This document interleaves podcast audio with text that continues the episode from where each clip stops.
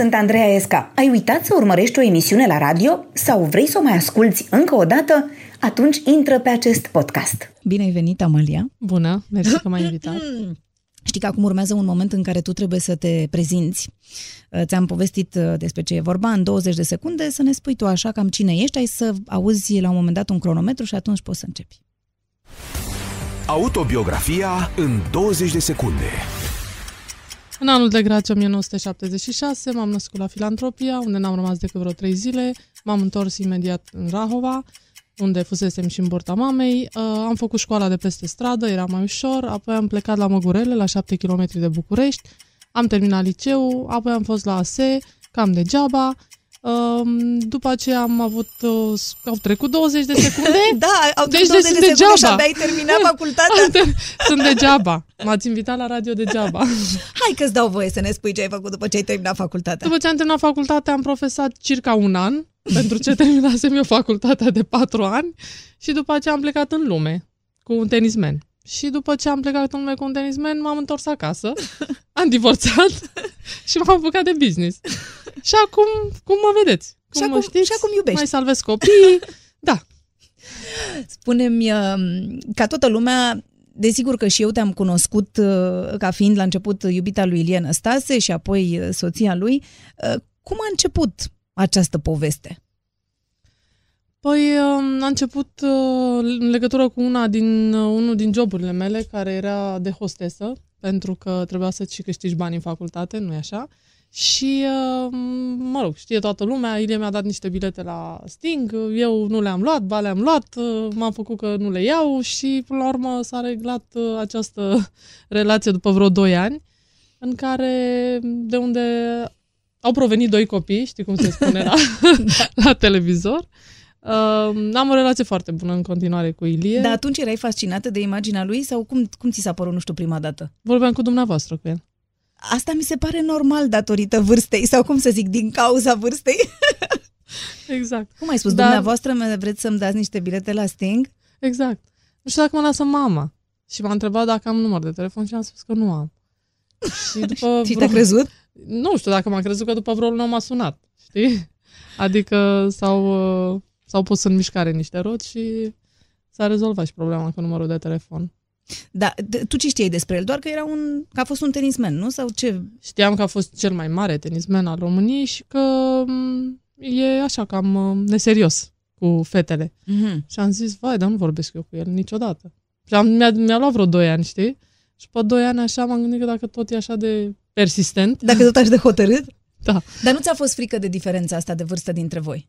Mai nu, nu mi-a fost adică frică. Adică erau totuși niște zeci de mă rog, ani. La început, când nu-l cunoșteam, da, am zis, nici nu știam de ce un om cu atât mai în mulți vârstă. Ani are, vrea să vorbească cu un om cu mult mai puțini ani. Adică eram foarte candid, așa, știi? Și după aceea am văzut că el, de fapt, are vreo paisprezece ani, așa, în, de adevăratele. În comportament. Și am zis, da, stai puțin, că nu e așa în vârstă.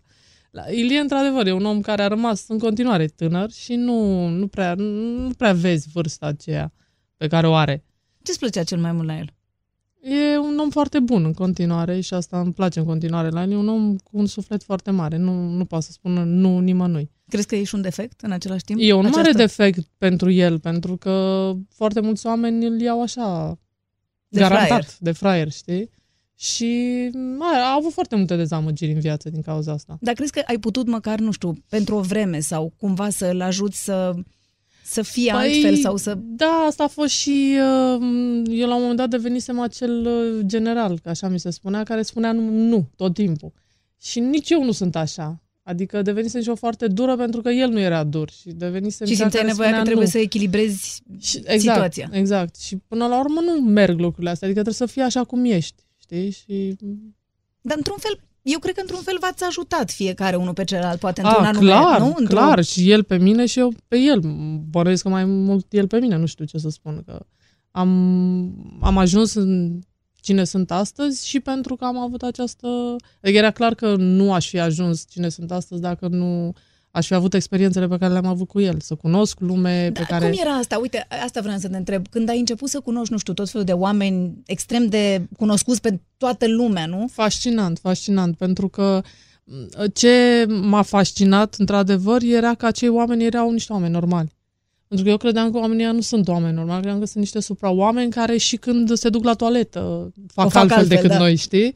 Și mi-am dat seama că oamenii ăia mă tratează ca pe un egal de-al lor și că, indiferent ce avere au, ce renume au, sunt totuși niște oameni normali. Și m-a ajutat foarte mult chestia asta, pentru că eu eram totuși plecată din Rahova, era o fată plecată din Rahova care m-am gândit că acolo voi rămâne toată viața. Nu neapărat cu locația, dar cu, nu știu, reputația, cu felul de a gândi și mi-am dat seama că mai toți oamenii ăștia pe care îi cunosc au plecat și ei dintr-o Rahovă la un moment dat, unii dintre ei, că puțin s-au născut prinți. Am cunoscut și prinți, dar mai puțin. Știi că îmi vine mereu să râd când povestești tu de Rahova, când, cum am vorbit noi odată și îmi spuneai cum tu crezi când o să fii mireasă că o să pleci cu o dacie, cu o păpușă. Cu o păpușă, dar pe asta era, pe asta era maxim, pentru că asta văzusem eu în cartier, adică fetele cele mai tari și cele așa aveau cea mai mișto păpușă pe mașină, știi? Și dacia cea mai nouă și dacă aveau dacia de aia neagră erau... Erau, erau deja cu un securist. Beyoncé, știi? Da. Și eu m-am gândit, zic, mamă, să vezi ce păpușe mișto o să am pe mașină. Arădeancă. Da, da, da. Și da. Până la urmă, păpușa... N-am avut. N-ai avut N-am păpușă, avut. Dar să știi că eu mi-amintesc de nunta voastră la Paris, care a fost ceva absolut extraordinar. A fost uh, ceva simplu și făcut pentru noi, nu pentru rude. Ceea ce rar se întâmplă în lumea din jur, știi? Că mai toată lumea își face nunta pentru bunici, pentru mame, pentru... Să fie cu sarmale, cu astea, știi? Pentru mine să știi că a fost o ocazie să-l cunosc pe Patrick Poivre Darvor, care era prezentator, prezentatorul meu preferat de la T F unu. Deci, uite, da. Ați făcut bine și altora. Exact, exact. um, ai o anumită, nu știu, amintire sau o poveste legată de oamenii ăștia pe care i-ai cunoscut, care ți-a rămas așa, într-un fel anume, în, mm, în minte? Ce mi-aduc aminte acum este întâlnirea cu Bill Clinton. Și, și pe aia cu Bush, te-o spun, dar uh-huh, te-o spun uh-huh, cu uh-huh. Bill Clinton, care eram la Roland Garros și a venit uh, în, la sus, la lounge-ul la V I P uh-huh. și era foarte multă lume și îți dai seama, toată lumea vrea să vorbească cu el, să-l cunoască și mi-aduc aminte că în secunda în care m-a cunoscut pe mine, că dădeam mâna cu toată lumea, eram singurul om care mai exista în acea sală, adică nu mai existau ceilalți oameni, el vorbea cu mine și era interesat în tot ceea ce sunt eu. Și mi-am dat seama că omul ăla de asta este așa carismatic și de-aia a fost atât de iubit. Pentru că omul ăla știe să facă special pe orice om cu care intră în, în interacționează. Contact. Uh-huh. Deci a fost o...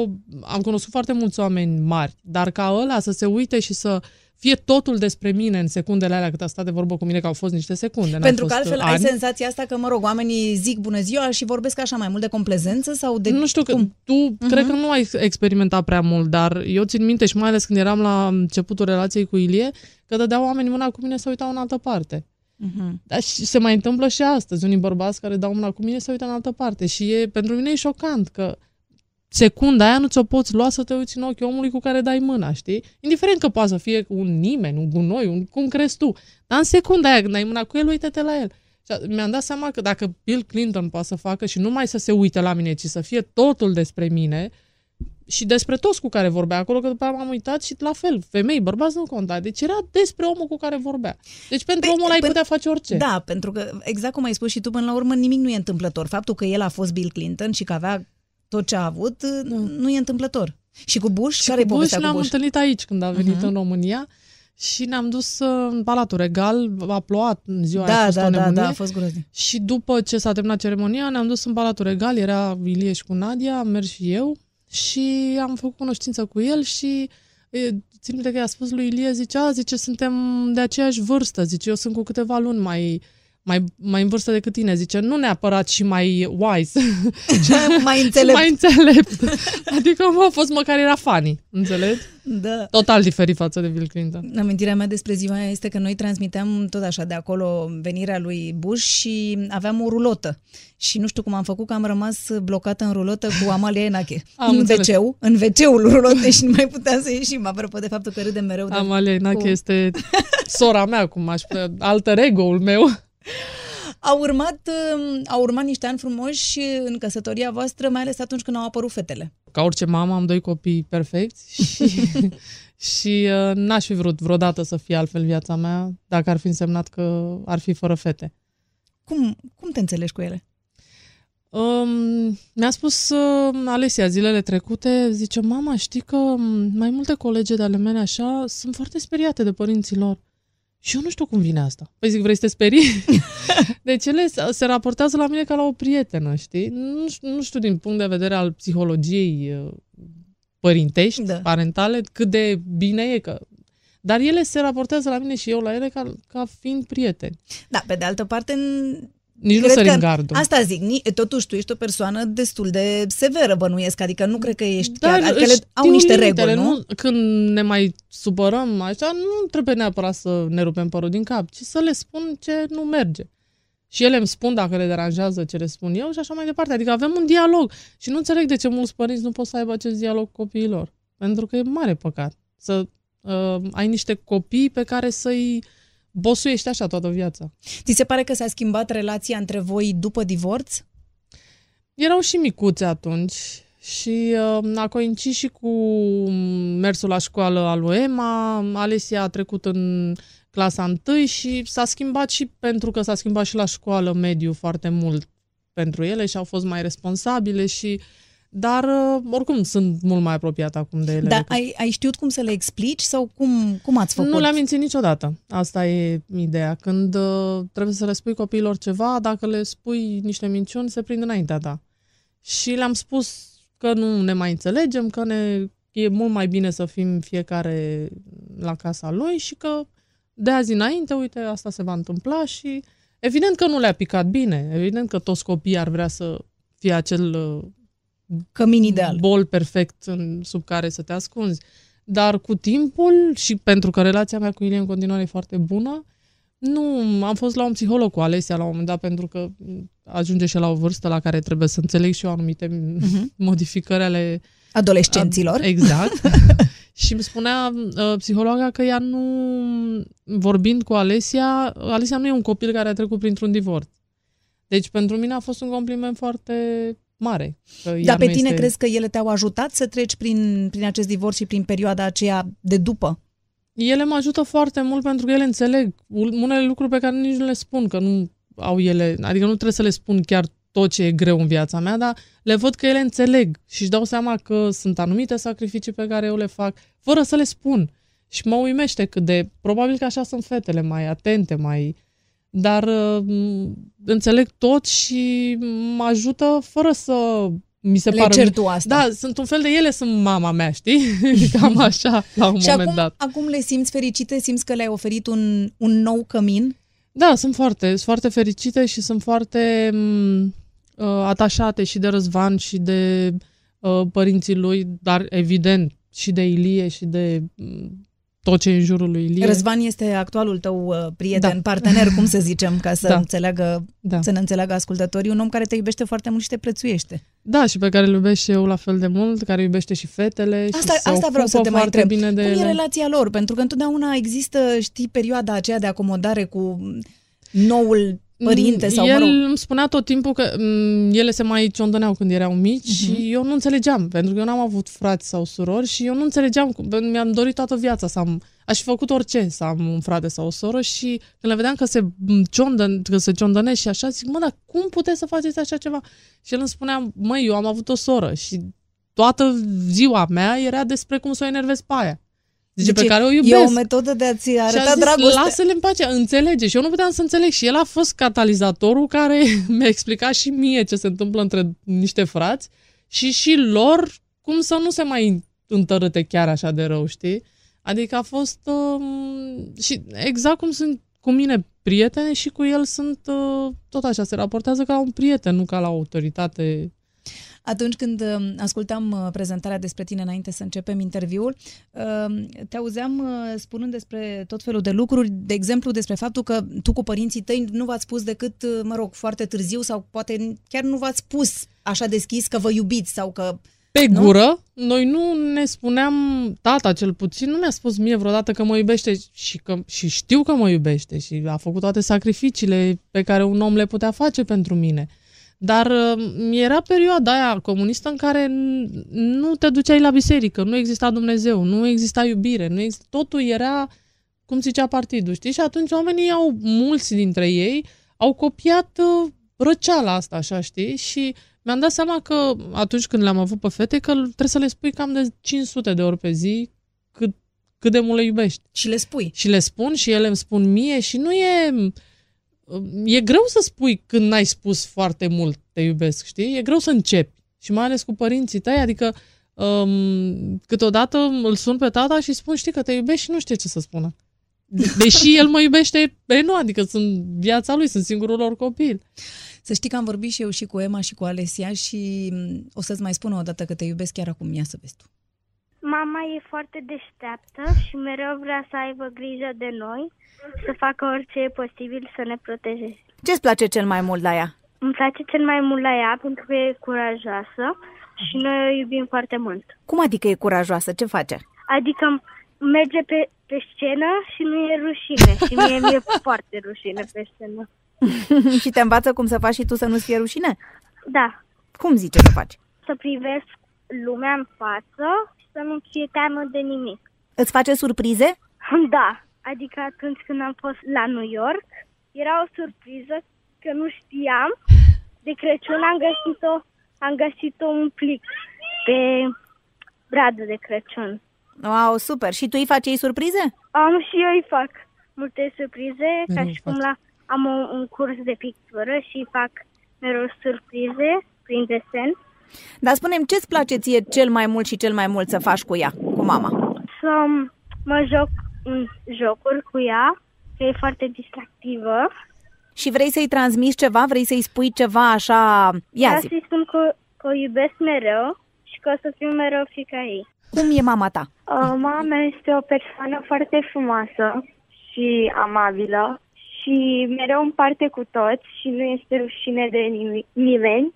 Ție, ție ce-ți place cel mai mult la ea? Mereu mă ajută cu teme sau um, îmi dă mereu opiniile ei și asta îmi place mie la ea. Ce-ți place să faci cu ea? Mergem la alergat împreună, cu bicicleta și facem foarte multe activități împreună. Ți se pare că e simpatică? Da, foarte. Te face să râzi? Da, mereu. Spune-mi, ce, ce crezi tu că ai învățat de la ea, care e important pentru tine? Că niciodată nu, te, nu trebuie să te ascunzi și mereu trebuie să fii deschisă cu oamenii și mereu trebuie să fii sinceră. Și tu ai învățat-o și tu ceva pe mama? Am învățat-o că nu trebuie să-i fie frică, să facă chestii, să încerce chestii noi și că mereu trebuie să încerce altceva. Adică cum ar fi ce? Adică dacă nu-i place ceva, poate ar încerca să, să-l facă altcumva și poate i-ar place. Ori să încerce chestii noi. Și o pui la curent, nu știu, cu ce e nou în muzică sau în vreun domeniu anume? Da, ori să asculte, să încerce să asculte muzica de azi, chiar dacă nu-i place chiar atât de mult, totuși încearcă. Am înțeles. Alesia, spune-mi, vrei să-i transmiți ceva? O iubesc foarte mult și e perfectă. Deci ești perfectă! Deci nu, m-a făcut să plâng. M-ați făcut să plâng. Bine, mulțumesc mult! Deci eu, eu am tras concluzia că ce vrei să faci tu neapărat cu fetele tale este să le spui că trebuie să aibă curaj. Și, și ele mie, ai văzut? Da. Deci azi zis că noi suntem trei surori acolo care ne curajăm una pe alta, așa, știi? Cum a zis, ce drăguță, Emma, dacă cum a zis? Dacă ce faci, nu, și, și Emma a zis că cel mai important e că ești curajoasă, că tu te uși pe scenă și, nu și nu-ți e rușine. Ca și cum ar trebui să îmi fie rușine. Deci vorbești cu ele despre asta, să le dai încredere în ele? Crezi că au... Da. Nu știu, ți-e frică să n-aibă încredere în ele? Sau? Mi se pare că sunt sensibile și că se lasă ușor atinse de remarcile uh-huh. din jur. Și atunci, influențate, adică, da, nu? De mediu. Și atinse, se, da? Pentru că suferă, le văd că dacă le spune cineva ceva, ele imediat uh, reacționează, nu știu, un pic negativ. Și tot timpul le spun că sunt cele mai frumoase, cele mai deștepte, cele mai... Știi, poezia. Da, ție așa spuneau și ție părinții tăi? Um, Măi, mama, țin minte că m-am dus prin clasa a șaptea la ea și am spus că eu trebuie să dau la școala profesională, că așa mi-a spus profesoara mea de matematică din școala generală, că trebuie să dau la școala profesională, asta e. Și mama a rămas șocată și a zis, dar cum, da, tu ești foarte deșteaptă. Și iar eu când am auzit-o pe mama că sunt foarte deșteaptă, am zis, dar tu de unde știi asta? Păi zice, știu că ești. A, zic, nu, tu zici așa că ești mama mea, știi? Și după aia și-a dat și-a seama că trebuie să-mi spună chestia asta mai des, pentru că eu chiar credeam că sunt uh, un copil pe ultimul loc în clasă și trebuie să dau, nu știu, la vulcan, la strung, la ceva, la gegenul, știi?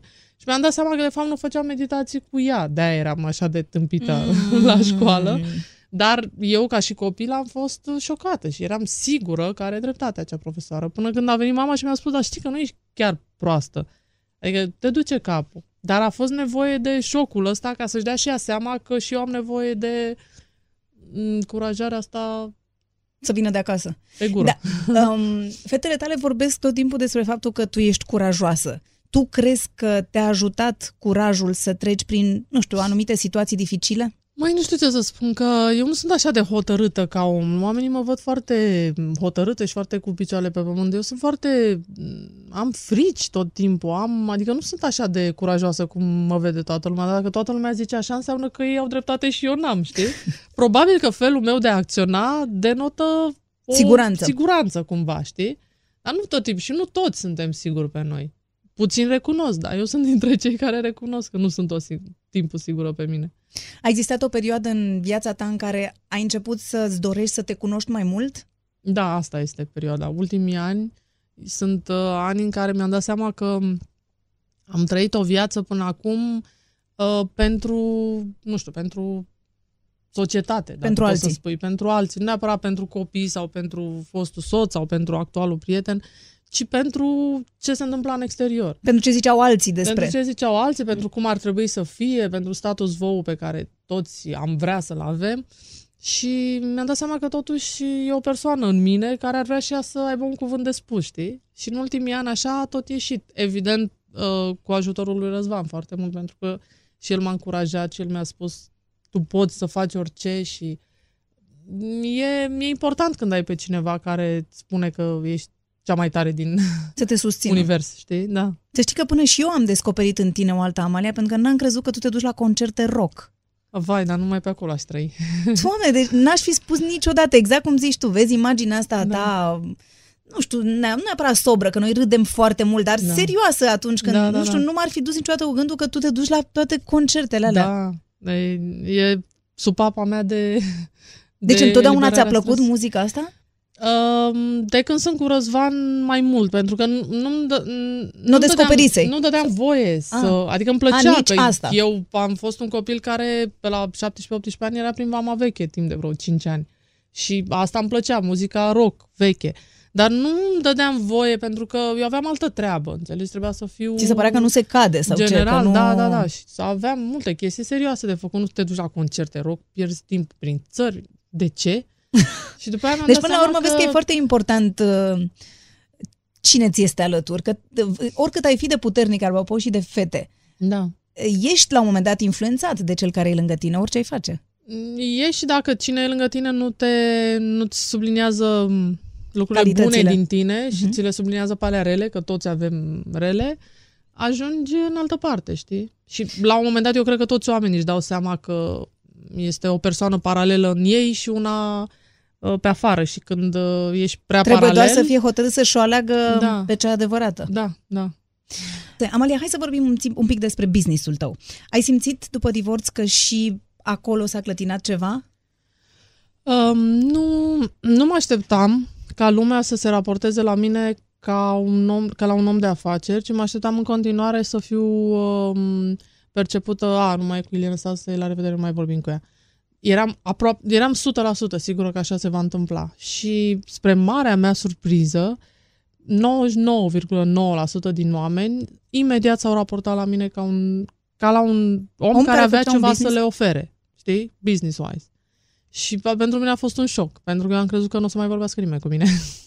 Da, pe de altă parte, tu ai făcut tot ce era omenește posibil să faci în continuare lucrurile foarte bine. Da, pentru că eu făceam oricum înainte și înainte să divorțez, am făcut foarte mult uh, și comunicare și de brand și a lui Ilie și a business-urilor lui și știam cum se fac și știam că pot să fac lucrurile astea, dar uh, vezi, în comunicare și în, uh, în P R te bazezi foarte mult pe relațiile pe care le ai. Și eu am crezut că relațiile acelea sunt bazate pe doamna Năstase, înțelegi? Și nu a fost așa. Și pe care le vei pierde imediat în momentul în care nu mai e direct, da. Numele de familie. Da, da, da. Și a fost, a fost un șoc plăcut pentru mine să văd că oamenii chiar mă apreciază pentru ceea ce pot să fac pentru ei și că îmi răspund la telefoane și că știe... Și în momentul de față, în ce constă exact business-ul pe care îl conduci? Agenția eVentures este o agenție care anul trecut s-a, a devenit partener strategic al lui Havas Sports and Entertainment, care e o societate foarte mare de publicitate din lume. Suntem foarte mândri de asta și facem publicitate în mai puțin media buying, facem orice, P R, A T L, B T L, evenimente. Organizați evenimente. Da. Digital foarte mult. Avem campanii foarte multe online, ținem foarte multe platforme. Sunteți mulți? Adică sunteți un grup măricel? Um, sau? Suntem vreo șaisprezece, dar de obicei dacă avem un proiect mare, cum ar fi un concert sau anul ăsta am uh, organizat Revelionul din Piața Constituției, echipa s-a mărit pentru că pentru acel eveniment am avut nevoie de mai mulți oameni. Dar uh, experiențele pe care le ai când faci evenimente de-astea mari sunt uh, ia o adrenalină pe care nu prea o iei din altă parte. Care e evenimentul pe care l-ai organizat care ți-a plăcut cel mai mult sau care... Am avut știu, și avem în continuare, am făcut un turneu în toată țara cu o stratosferă pe care o avem noi, un, o bilă de asta așa de vreo uh-huh. zece etaje de înălțime și am mers cu ea, până la urmă am ajuns pe la Sofia cu ea și ne-am găsit noi la Sofia niște români care nu înțelegeau o iotă din ce vorbeau oamenii acolo, că trebuia să organizăm un eveniment și să facem și un fel de comunicare a evenimentului și noi nu înțelegeam pe ce lume ne aflăm acolo și am făcut și la aeroport. Deci, închipuieți, erau avioane, sfera avea zece etaje, deci nu știam, am crezut că nu o să vină nimeni la evenimentul ăla. Și la noi în sfera intrau maxim vreo cinci mii de persoane, așa, în rota, în, pe, pe rând, nu deodată. Și au apărut la eveniment vreo zece mii de, de oameni și nu știam ce să facem cu ei. Și până la urmă i-am rotit, am băgat pe rând, am... Ați avut niște deci, parteneri de acolo? Am avut niște care parteneri lucrați, care cum? Au luat uh-huh. autorizațiile. Dar în rest, noi eram cei care făceam evenimentul și deci dacă am reușit la Sofia... Da, asta nu mai e ca la New York, știi? Dacă reușești exact. La New York, reușești oriunde, no, dacă nu, nu. Reușești la Sofia... Exact, you can make it anywhere. Care crezi că e modul cel mai sigur în care, nu știu, poți să-l cucerești pe un client, să-l faci să meargă pe mâna ta? Păi știu, a venit zilele trecute un client la mine și a zis, știi, eu am venit la tine. Și zic, da, știu că sunteți la mine și... Nu, nu, nu, n-ai înțeles, eu am venit la tine, la Amalia Năstase, eu vreau să te ocupi tu. De... Și atunci când, când omul se raportează la, la tine ca persoană și știe că îți pasă, atunci poți să faci lucruri frumoase cu el, pentru că mie chiar îmi pasă și ne pasă de fiecare client. Dacă ai fi o agenție de asta mare care are trimise așa mulți, mulți clienți, nici nu poți să, fizic, n-ai cum să te ocupi de toți. Noi avem tot timpul proiecte în care ne implicăm personal, în fiecare. Și știi că atunci... Când, când clientul te sună la orice oră din zi și din noapte și se raportează la tine ca la un prieten și îți cere ajutorul și nu îți trimite mail-uri de alea corporatiste în care n-ai, ai scăpat o virgulă, știi că ai o relație pe care o poți duce mulți ani. De unde vă luați ideile? De unde, nu știu, în lumea asta în care se face absolut orice, de unde, Doamne iartă-mă, să-ți mai vină niște idei noi pentru un proiect? Răzvan e foarte...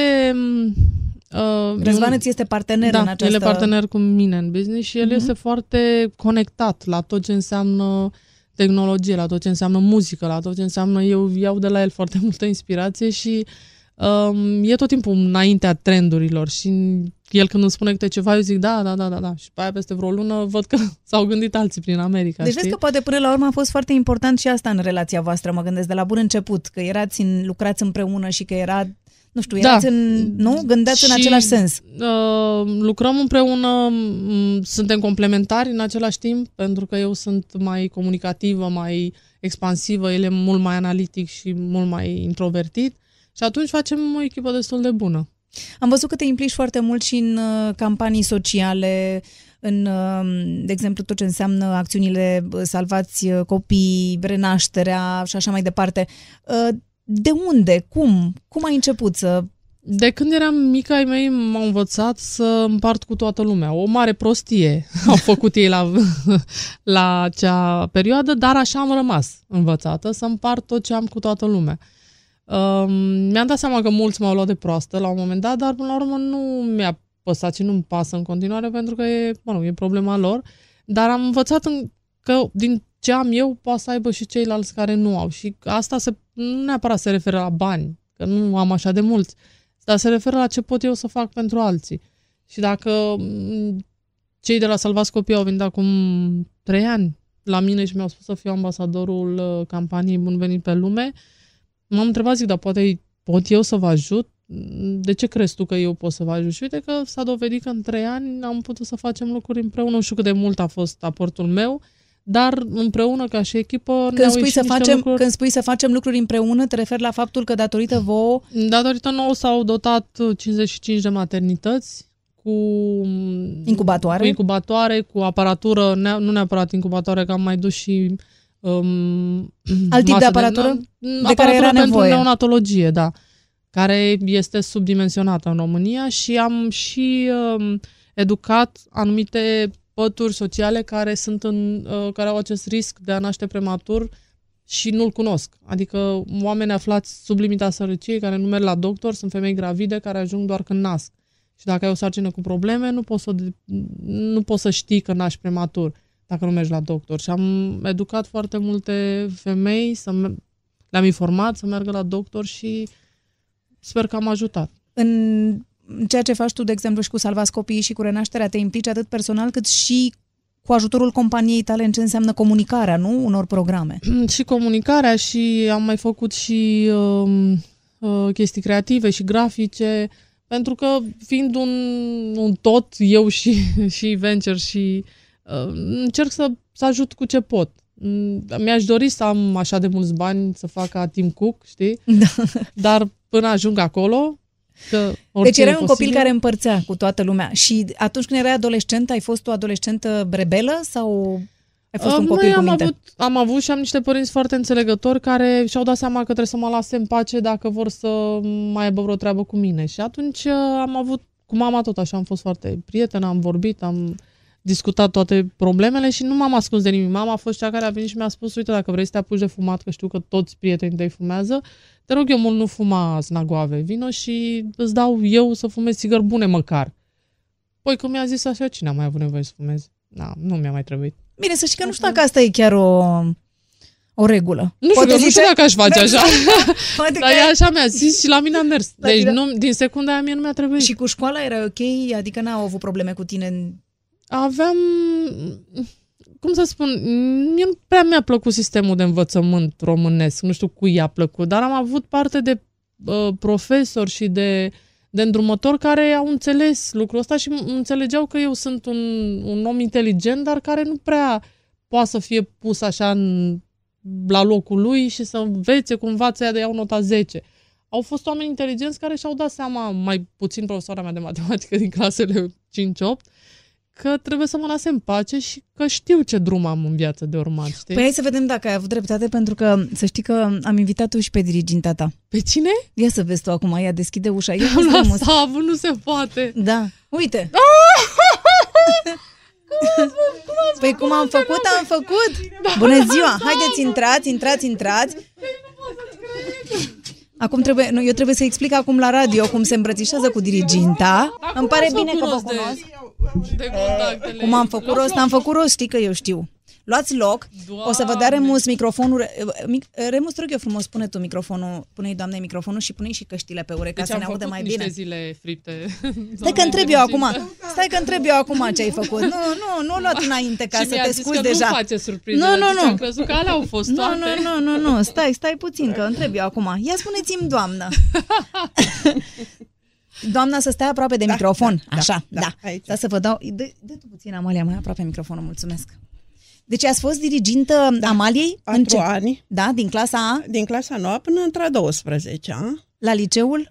Uh, Matematică Fizică patru, care după aia s-a făcut Horia Hulubei. Da, și eu știu, de M F patru Măgurele. Măgurele, da, da. Da. Era unul dintre cele mai bune licee din București. Confirm, confirm, deși eu am făcut Lazăr, mă rog, da, eram într-o da, oarecare da, concurență, da, dar concurență. confirm. Erați B F trei, deci. Da, da, da, la un moment dat, să știți că depășisem... Uh, liceul Lazăr, a fost un an sau doi. Da, nu, nu, era, nu acela nu în care mai eram nu, eu la probabil. Școală, desigur. Imediat după da, ce ai plecat. Da, da, probabil, probabil. Da, au suferit că am plecat. În orice caz, ce mi-aduc aminte de acum douăzeci și ceva de ani... Nu, nu, nu spuneți cifre, da? Nu, nu, nu. Nu, nu, nu vrem să știm nu cifre. De eu acum niște pensionare ani... mai vorbesc cu cifre. Da, de acum niște ani. Deci, de acum niște ani, conștiinciozitatea și ce o caracteriza... Era lupta și un om ambițios. tot ce dorea, aia realiza. Dacă vrea să ia zece la matematică, astăzi lua. Dacă vrea să ia zece la chimie, la chimie nu era de zece, era de nouă cincizeci, dar eu îi puneam zece pentru că mi-era dragă. Să știți că asta și... îi spun și eu, Alexia, acum. Da. Să știi, contează foarte mult relația pe care ai cu profesorii, că atunci da, dacă da, ești da. de nouă cincizeci și ești un copil exact, bun, exact. o să-ți dea da, zece, da, dacă da, nu da, o să-ți dea da, opt. Da, da. Exact. Și bunătatea. Împărțea orice sandwich cu toți colegii de clasă. Acum să știți că mănâncă la sandvișuri, nu știu de ce nu mai împarți, Amalia, și tu un sandviș. Ți-am spus să nu mai mănânci. Nu mai cerut nimeni. Și băiețoasă, adică ea foarte puține prietene avea dintre fete. O treime erau băieți și două treimi fete în clasă. Așa a rămas. Cred că invers. Așa a rămas, da. Păi am poza cu clasa voastră, da. Ți-am adus pozele să da? le arăt. Da? Am da. încercat să ne revedem, dar n-am dat decât de, de puțin. puțin da, din da, de puțin. Era sociabilă? Sociabilă, foarte sociabilă. Oho. Foarte, foarte sociabilă, da. Tu când faci și oho, plăcută. Adică ce erai prea sociabilă? Și plăcută. Eu eram sociabilă cu toate clasele din ta da, nouă, da, eram da, sociabilă da. cu ea de a doisprezecea. După treapta a doua, știți că ne-am despărțit. Deci o parte din foștii colegi au trecut la o clasă, noi ceilalți la altă clasă. Nouă ne-au revenit foarte mulți copii de la alte licee care au fost redistribuiți la noi la liceu. Și în, în, în treapta a doua ne-a mai schimbat un pic colectivul, dar ea a rămas cu priboii, cu băieții vei care i-a avut ea din cealaltă Normal. serie, da. Și de altfel și acum, cu Gomoiu, cu da, niște da. copii foarte buni. Cu era niște... distractivă, că să știți că da, pe mine da, mă face da, să râd da, foarte da, mult și de-aia vreau da, să știu dacă da. întotdeauna era așa. Permanent râdea. Permanent râdea ea și glasul ei și acum mi-aduc aminte, parcă era un clopoțel când râdea în clasă. Uneori deranja, dar... Da, deci uneori, uneori deranjai. Da, da, Sau Teodosescu da. lasă, să știți că lasă și acum deranjăm câteodată. Ne mai întâlnim la niște evenimente și râdem prea mult și ne dăm seama bine, că, da, ne dăm da. seama că deranjăm. Da, Dar nu era autocilară. Nu, nu, niciodată. Nu mă poate acuza nimeni nu, de asta. Nu, nu, nu, niciodată.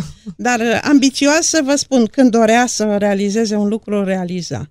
De altfel, această amprentă probabil că a rămas până zilele noastre. Ați urmărit-o apoi de-a lungul timpului? Da, am urmărit-o cu mama. M-am întâlnit foarte des, mi-era foarte dragă. Când eram la liceu, mă mai întâlneam și pe stradă, că locuia prin apropierea liceului și după aia de fiecare dată, vă rog să mă credeți, că am trăit toate evenimentele pe care le-a avut în viața ei. Să știți că uneori am plâns când am văzut că a suferit, alteori m-am bucurat, dar de cele mai multe ori m-am bucurat, că am zis că merită să fie zbătătoare, să dea totul deoparte și să meargă înainte. Și mă bucur de minunățiile care le are în viața ei, de fetițele ei. Și ați fost mulțumită de deciziile pe care le-a luat de-a lungul timpului și de ce, ce da, a făcut, da, ce a realizat? Da, foarte mulțumită. M-am mulțumit. Știți, cumva am sărit în sus când am zis că s-a rupt. De o perioadă din viața ei am zis așa trebuia să fie și să facă. A fost o dirigintă extraordinară, pentru că, exact ce spuneam mai devreme, ne înțelegea pe fiecare și știa că nu trebuie să ne pună la locul nostru și că fiecare are drumul lui în viață și fiecare se comportă într-un fel. Și na, știu că erau niște profesori care mai chinuiau pe copii, care... Da. Și nu ajungeau nicăieri. Adică... Ați rămas așa, nu știu, în, în relații bune cu mulți dintre foarte elevii bun, dumneavoastră? Foarte, relații foarte bune. Pe unii i-am cununat, pe unii i-am botezat. De altfel mă duceam, și acum mă duc foarte des acasă și la ea m-am dus acasă când ai avut un accident, parcă picior sau mâna, ai da, fost o bolnavă, un nu? Un câine m-a mușcat și am da, pus da, un gips câine, că da, nu da, mă da, joc, da. când mă mușcă, mă mușcă. Nu acum, nu știu, mie mi se pare că este o oarecare, hai să-i zic, problemă în relația asta între elevi și nu profesori. Exact. Nu știu dacă nu mai există, dar nu ceva, ceva, nu toți, ceva, ceva defectuos există acolo. Da, da, da. Nu pentru... toți sunt dăruiți să se apropie de asta copii. Asta vreau să vă întreb. Da, de unde da. credeți că vine asta? Uh, probabil de la lipsa de, de pasiune și de dorință de a-și face meseria cum trebuie de dascăl. Eu credeți-mă că uh, uneori mi-am neglijat copiii mei, am doi băieți uh, și am fost pentru ei mai mult mamă decât pentru ai mei, că cu ai mei n-aveam timp, știți? Deci credeți Ia, că oricum ar fi copilul... Lucru. Trebuie să-i găsești un, să găsești un drum către exact, el. Exact, personalitatea lui, să stai, să vorbești, să-l descoși, să-i înțelegi sufletul și atunci el își deschide și mai tare sufletul, îl cunoști și poți să lucrezi cu el mai departe, să-i găsești calitățile, defectele. Uneori... Da, nu credeți că e foarte important totuși ce aude acasă sau cum este educat de acasă? Pentru că eu văd multe, uh, multe situații bizare, după părerea mea, în care, nu știu, părinții vin și iau apărarea copilului în fața profesorului, într-un așa fel încât profesorul nu mai are niciun fel de autoritate. Da, da, așa e. Uneori da.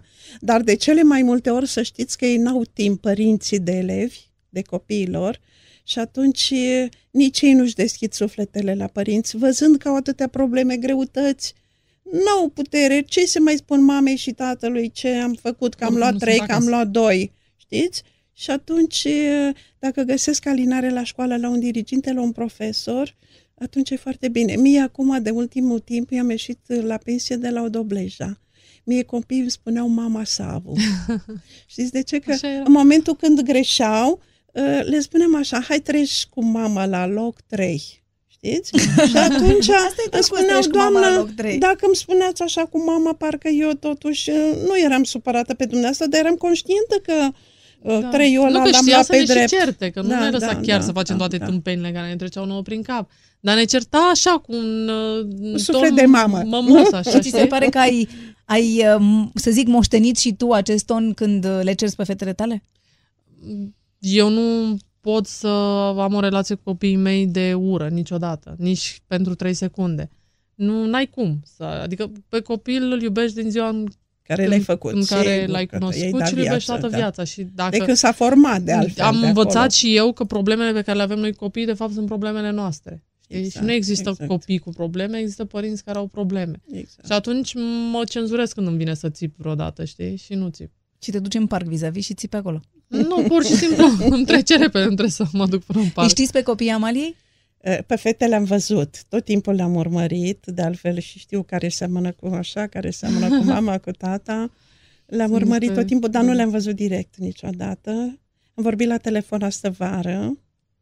Și, da. ne și de la bunica ce știți? E o mamă bună, Amalia? Foarte bună, foarte bună.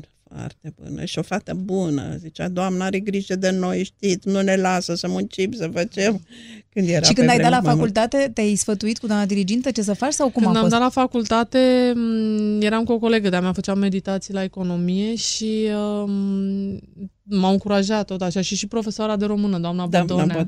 Tot așa. Um, avea, a, au fost oamenii care ne-au dat încredere în noi și că putem să facem lucruri, știi? Și ne-am sfătuit cu toată lumea și a ajuns economie, că na, fusese revoluția, ce era să da, facem. Era la modă după și uh, țin minte că m-am dus cu colega asta mea, ne-am dus la meditații doi ani și la matematică și la economie și după aia ne-am dus să ne înscriem și mama a zis, vin și eu cu voi, că noi ne pregătiseam pentru comerț, știi? Și a zis, vin cu voi și a zis, măi, mamă, cum să mergi cu mine, că sunt mare, cum faci de râs pe acolo, las că ne ducem, noi ne înscriem, ce n-ai încredere în noi. Zice, da, duceți-vă.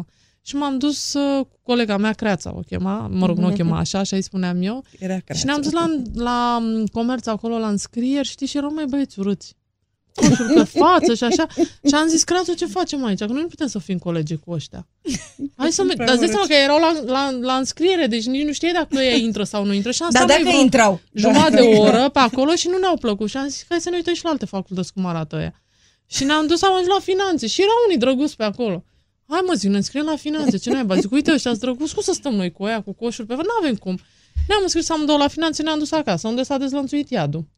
Sunteți pregătite pentru comerț, la, la finanțe este dita mai concurența, o să picați, doi ani de zile, frigiderul meu mi l-am vândut din cauza asta, o să picați, n-o să...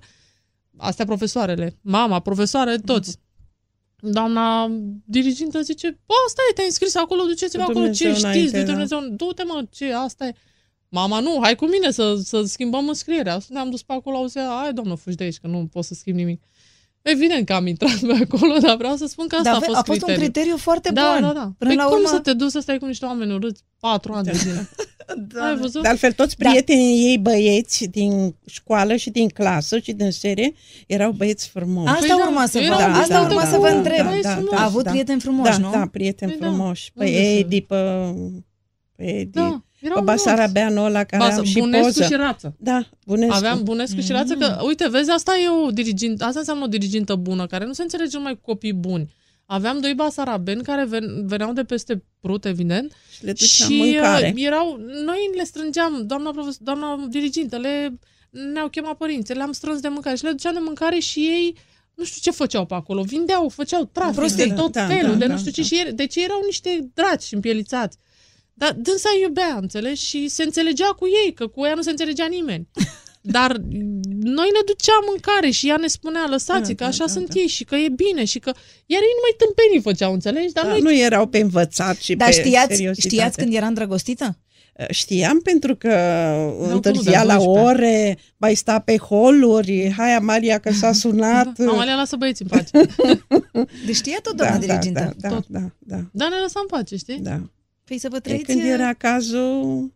Nu ne mai poate lăsa. Mai interveneam. Da, ați intervenit? E, când era cazul, așa, dar la ea nu. nu dar nu-i nu ziceați, nu știu, că nu e un băiat bun ăsta cu care ești acum? Sau la nu știu, ceva alte să fetițe le spuneam, da, da nu păi meriți, nu, nu e de eu. Tine, dar la ea Doi. nu. nu. Da. Doi și nimerise-i bine. Erau mai mari. Da. Ne-am întors la întâlnirea cu Amalia Năstase pentru secțiunea care se numește Back to Back. Așadar o să ne așezăm spate în spate okay. și eu am să spun un cuvânt și tu când o să auzi cuvântul meu, o să răspunzi cu un altul care îți vine în minte când îl auzi pe acela spus de mine, bine. Da? Back to back. Rușine. Uh, nu. Dragoste. Total. Sex. Tot timpul. Curaj. Am zis două cuvinte. Curaj. Uh, eu. Bani. Wish. Viață. Dragoste. Talent. Pasiune. Frică. Da. Vacanță. Off. Perfecțiune. Alții. Frumusețe. Copii. Copii. Dragoste. Umor. Viață. Prietenie. Viață. Mulțumesc frumos. Acum am să spun zece întrebări esențiale și să știi că la acestea poți să răspui cu mai mult de un cuvânt. zece întrebări esențiale. Ce ai face dacă ai câștiga un milion de euro? Um, păi i-aș da la bancă. Să facă pui. Nu, i-aș, chiar i-aș da la bancă. Ce înseamnă lux pentru tine? Um, pentru mine înseamnă confort. Luxul înseamnă confort. Pentru ce ai face vacanțe? Orice sacrificiu? Pentru copii. Ești fericită? Da. Da. Te-ai simțit mândră? Ultima dată? Mai știi când? Când le-am auzit pe fete cum au vorbit. Ce ai face dacă ai ști că săptămâna viitoare este sfârșitul lumii? Aș fi foarte relaxată. Pentru că n-aș mai avea nicio treabă pe lumea asta. Și aș avea și o săptămână în care să fac ce vreau. Sex dimineața sau seara? Hai seara. Când ai plâns ultima dată? Uite acum, când mi-ați adus-o pe doamna dirigintă și mai devreme când au vorbit fetele. Ce înseamnă eleganță pentru tine? Înseamnă frumusețe interioară. Care e rolul bărbatului pe lumea asta? Rolul bărbatului este să facă o femeie să se simtă cea mai frumoasă din lume și cea mai deșteaptă. Amalia, îți mulțumesc foarte mult pentru prezentarea emisiunii și îți doresc o viață frumoasă, fericită, Merci. Să te bucuri de fete și să semnezi cât mai multe contracte profitabile. Mersi. Și să nu se termine lumea. Sper că v-ați simțit bine alături de noi, iar dacă vreți să descoperiți și alți oameni minunați, trebuie doar să-i căutați pe acest podcast.